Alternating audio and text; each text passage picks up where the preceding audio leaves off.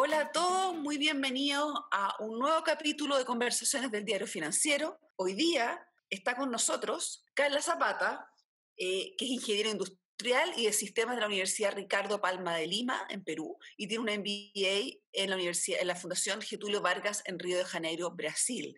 Está en el grupo ENEL desde 1996 y hoy día, desde enero del 2018, ejerce como gerente de ENEL X Chile. Muy bienvenida, Carla. Buenos días, buenos días a todos, buenos días Marilyn. Sí, efectivamente, aquí está Carla.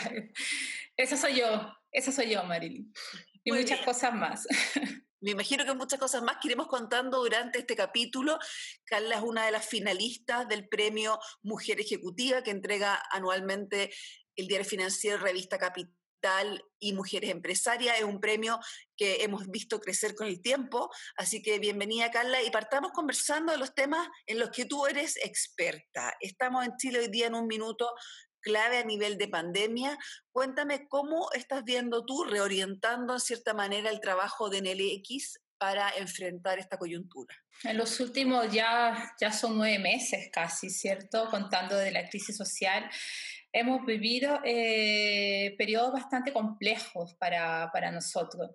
Yo te diría que aquí se mezcla un, un, aprendizaje que tuvimos durante los meses de octubre, noviembre, diciembre, cuando a nosotros nos quemaron nuestro edificio en, en nuestra casa matriz, que está en, en, el centro de la ciudad, y tuvimos que hacer una reconversión mm, importante y rápida.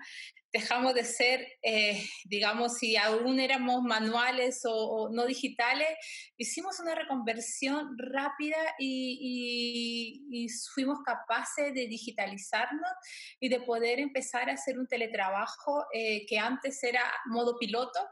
Empezamos a hacer un teletrabajo franco, firme, donde efectivamente en ese periodo aprendimos a trabajar de esa forma.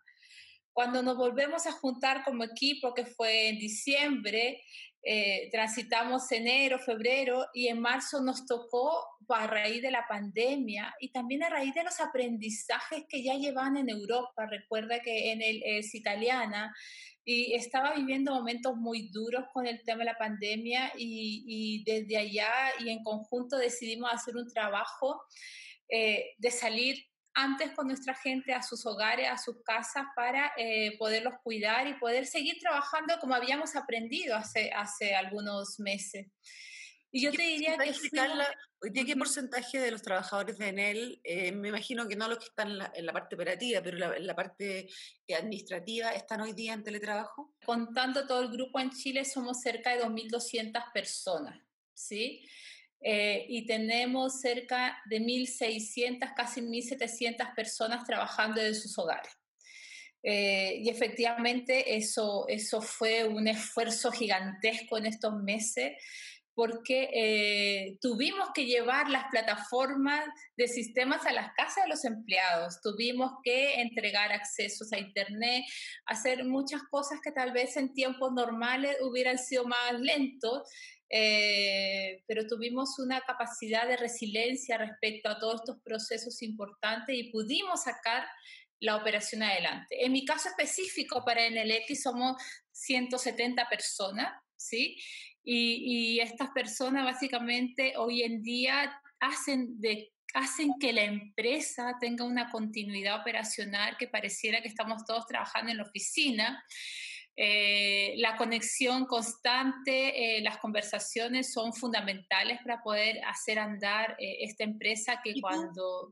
cuando tú miras que esto está funcionando, ¿cómo ves la vuelta? Porque parte de la decisión probablemente hoy día importante en las empresas es qué porcentaje de personas vuelven, en qué tiempo vuelven y el régimen, cómo va a quedar un nuevo sistema de trabajo. Nosotros estamos planificando volver en diciembre no antes. Y eso es algo que ya hemos definido. Le hemos dado muchas vueltas si volvíamos en septiembre, si volvíamos en octubre. Y una definición fue, oye, preparémonos para volver en diciembre. Esa fue la definición, ¿sí? Em, ahora, si hay que volver, eh, por cuestiones operacionales o por tema, tenemos un contingente de personas identificadas que no son más de 15 personas en la oficina, ocupando todo un piso, eh, haciendo operaciones principalmente con clientes o operaciones en terreno. Eh, el resto de las personas, si tienen que moverse a terreno, normalmente se mueven desde sus hogares hasta allá. Pero si me preguntas, toda nuestra planificación, primero, tiene una, una, fase de volver a diciembre y segundo, lo que tengamos que volver antes es muy limitada, eh, no más de 15 personas en el caso de X, en el caso eh, completo no más de 300 personas como en el grupo. Eh, y efectivamente hay todo un plan de, no sé, los ascensores no pueden entrar más de cuatro personas, hay una señalética en todo el edificio para que las personas mantengan la distancia social. ¿Ese edificio ya está recuperado? Está, recuperado ya. Sí, ya bastante. Este año fue, el fue mucho. Fue mucho. Un daño fue mucho. O sea, a ver, las escaleras eh, quedaron inhabilitadas, un piso 14 totalmente quemado fue, fue importante. Eh, bueno, tuvimos que reconstruir, el edificio está listo y podríamos perfectamente ir todos, pero sabemos que yendo todos atentamos contra la salud de las personas, es un peligro. Entonces, eh, estamos haciendo una planificación bastante sensata eh, para volver sin, sin riesgo a las personas. ¿sí? Ahora, ya yéndonos a los, hacia afuera, digamos, a los planes de afuera, ¿cómo la pandemia cambió y cómo, como bien dices tú, como desde octubre, cambiaron los planes y, las estrategias que ustedes tenían con respecto a estos meses en términos de negocio y en términos de proyectos? Me preguntas cuáles son los planes y cómo la pandemia, la verdad que nos, como grupo en el eh, nos ha afectado mucho. O sea, si, si uno piensa... Eh, había un plan industrial para este año, que se está, se está cumpliendo con mucho esfuerzo de alguna forma, pero nos cuesta el doble. Hoy día nos cuesta el doble. Hoy día, por ejemplo, la caja de la empresa se está viendo impactada. Eh, hoy día los ingresos se están postergando porque comprenderás que hoy día cuando la gente sale a construir a la calle, como, como yo creo que a muchos sectores, solamente puedes construir cosas esenciales o temas que sean emergentes o emergencia. Eh, y tenemos muchas operaciones también paradas pensando en que el retorno, que ojalá sea pronto, eh, septiembre, podamos iniciar obras eh, de, de, forma segura, con todos los elementos de seguridad. Y eso nos va a ayudar a empujar yo te diría que eh, la economía, tanto de los hogares, de las personas que trabajan con nosotros, sobre todo porque tenemos cerca de 3.000 personas que nos colaboran en las actividades de terreno. Por tanto, al igual que en el, en el segmento de la construcción de edificios, nosotros también tenemos como te digo, cerca de 3.000 personas que están esperando el, el vamos para poder arrancar y, darle una vitalidad y una fuerza a este aparato productivo que efectivamente eh, tiene que comenzar a funcionar en algún momento, pero siempre pensando en que esto debe ser con cuidado, eh, prevaleciendo sobre todo los temas de seguridad, pero nuestro plan es seguir avanzando. ¿No han acudido ustedes a la protección del empleo, a esta alternativa que el gobierno entregó? Seguramente hemos postergado contrataciones nuevas, pero lo que decidimos fue cuidar a las personas que hoy día trabajan con nosotros, efectivamente no suspender contratos y tampoco no... Eh, no disminuir, por ejemplo, ni salarios ni beneficios. Hemos tratado de, de mantener el equipo eh, seguro en ese aspecto. ¿sí? Hemos acudido más bien, yo te diría, por ejemplo, a pólizas colectivas para cubrir la enfermedad, el COVID, ¿sí?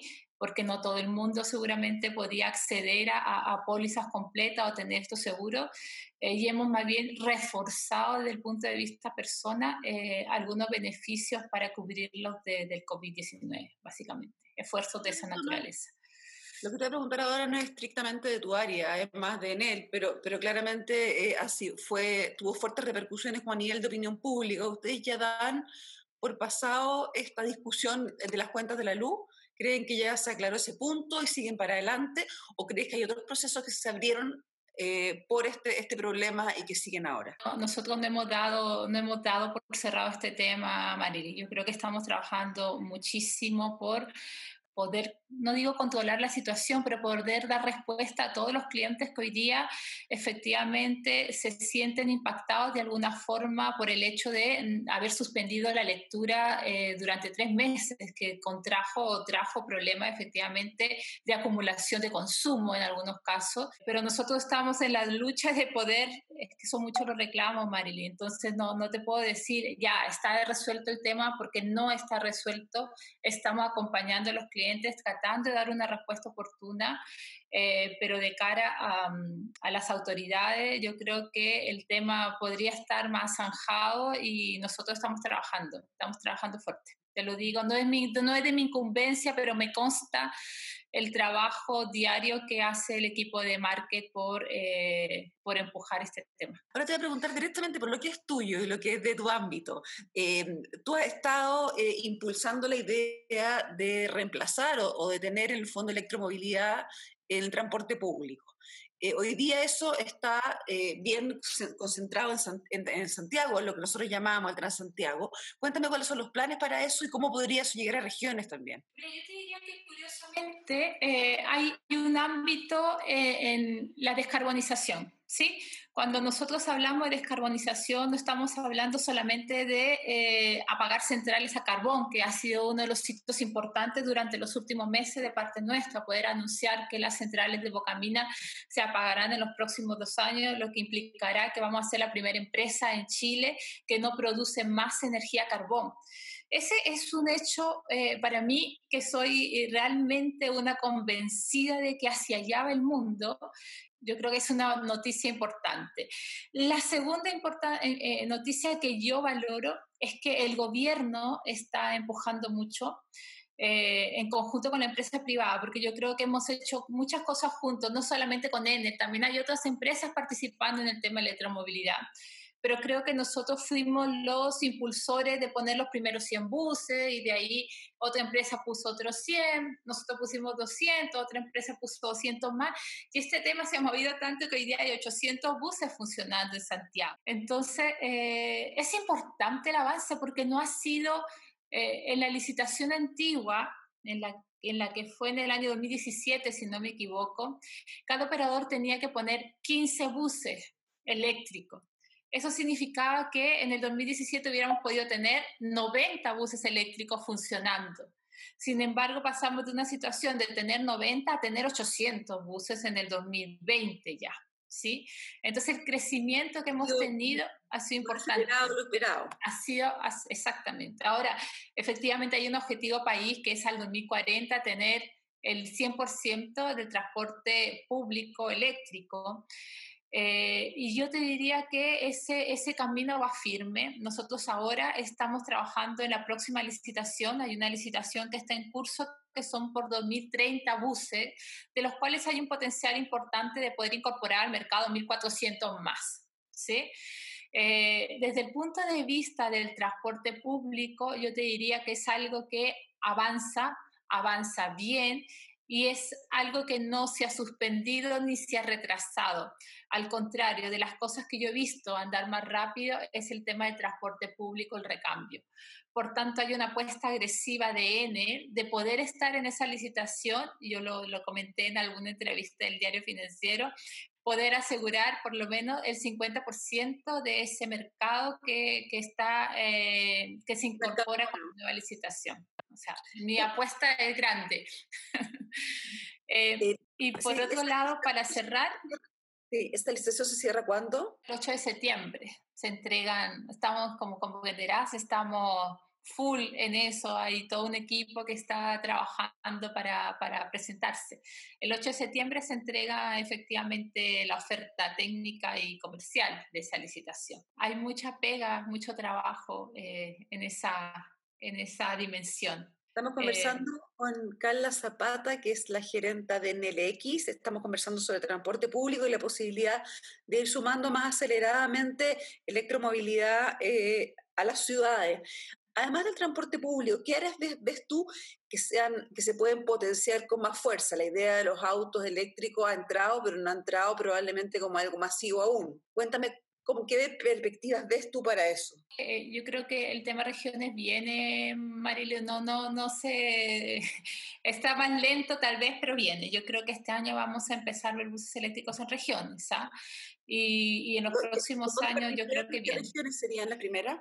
Hoy día están analizando Concepción, Antofagasta, Temuco, eh, la zona sur, que son ciudades que están contaminadas. Yo creo que hay una necesidad imperiosa de, eh, cambiar el transporte, por eso es que estamos empujando mucho hacia allá y el gobierno también lo está haciendo. Ahora, en la movilidad eléctrica, mira, surge un fenómeno importante. Cuando tú le preguntas muchas veces a una persona si compraría un auto eléctrico, eh, muchas veces siente el temor de que si se queda sin, sin electricidad, ¿dónde carga?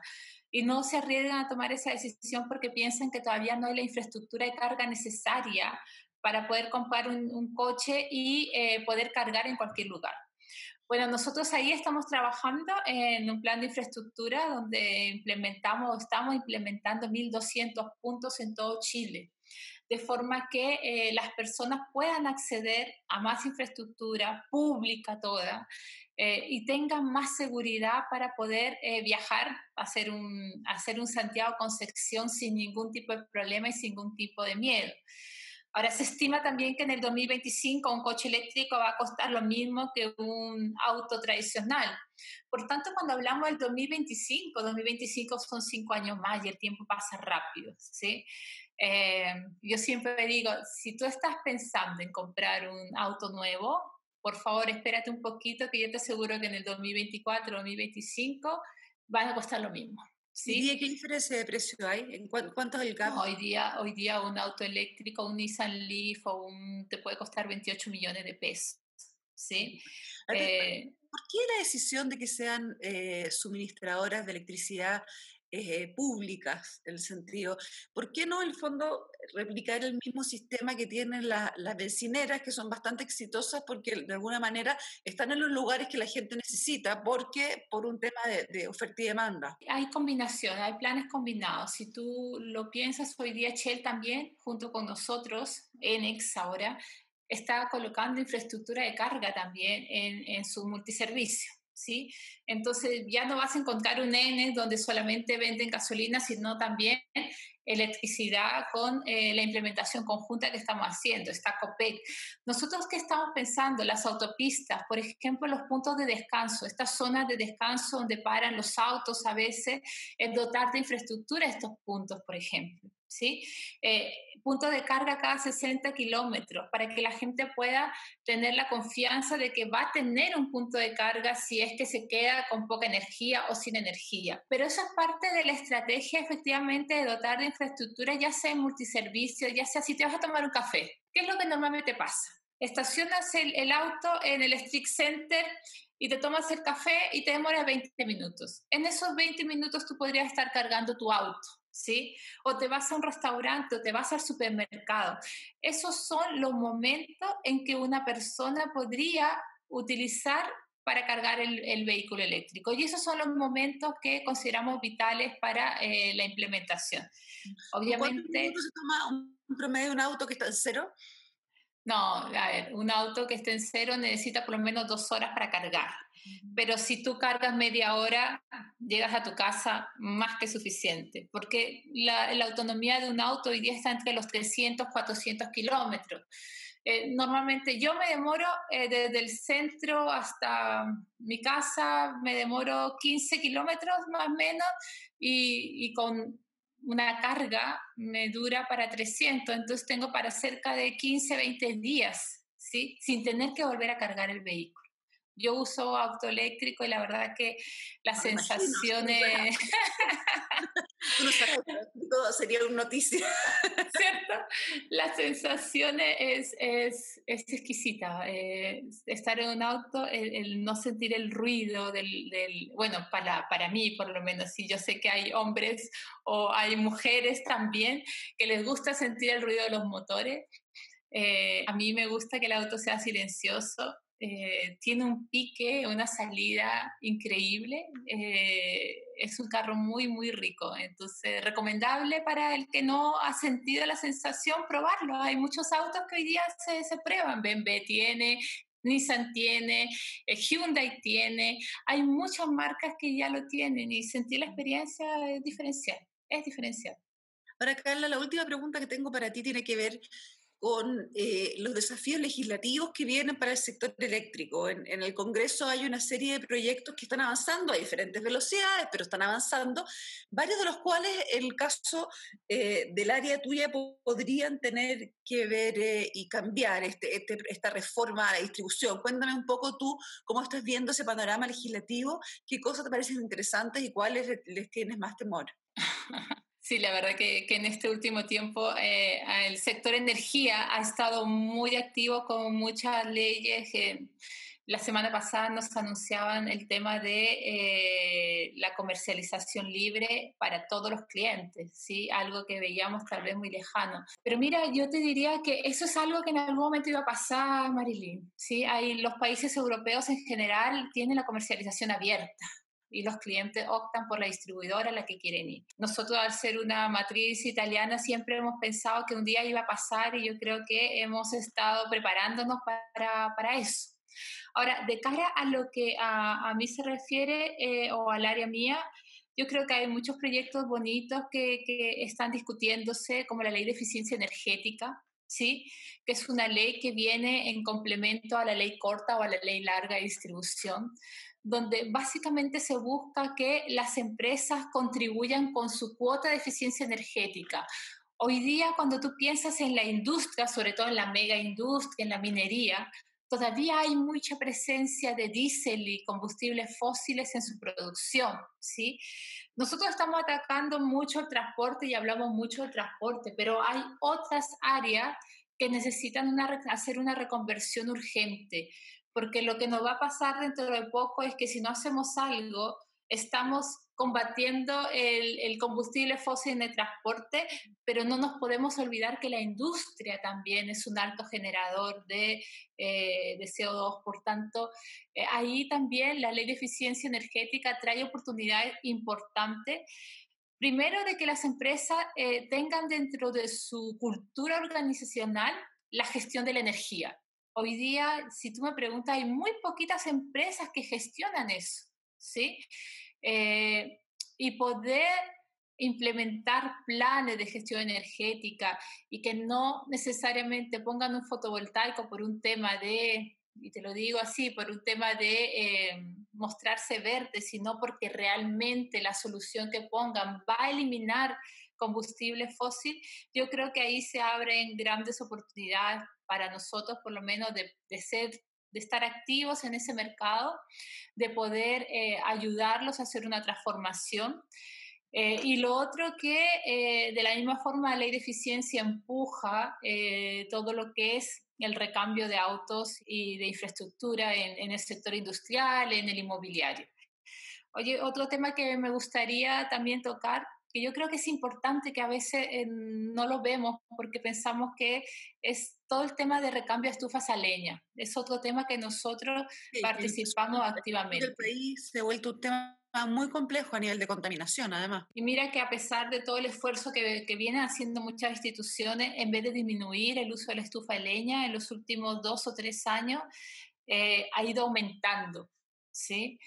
Y hoy día eh, la leña genera el 70% de la contaminación en las ciudades del sur sobre todo. Y es, es, yo creo que aquí pasan muchas cosas, pasa, hay un mal entendimiento todavía de cuál es el daño que provoca la leña a nuestro ecosistema. Y es algo que nosotros hemos estado eh, tratando de promover, impulsar, educar a los clientes. Estamos haciendo con muchas empresas proyectos de mitigación. Ellos tienen que mitigar material particulado, ¿sí?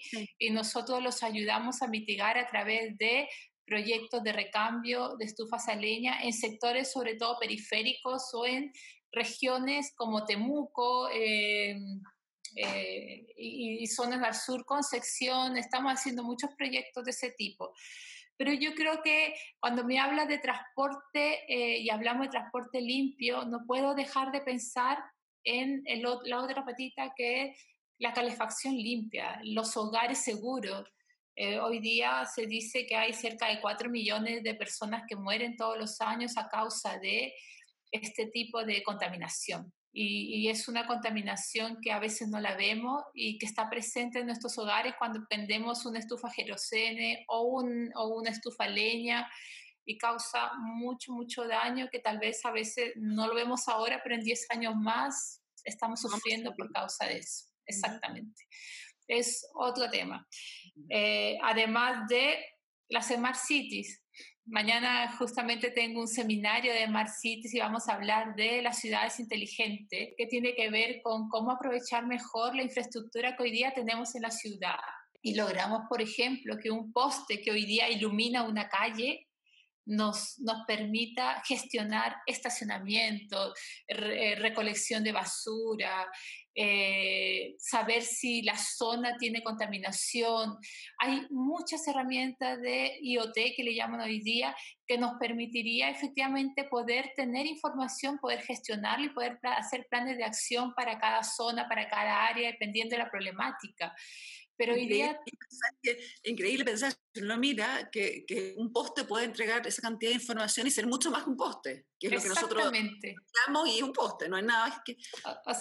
hoy día tú te vas a, en Londres, están haciendo proyectos súper bonitos, a partir de un poste lo que hacen es incorporar dentro del poste un cargador eléctrico, ¿sí? Y cuando un auto quiere estacionar, se enchufa el poste, ¿sí?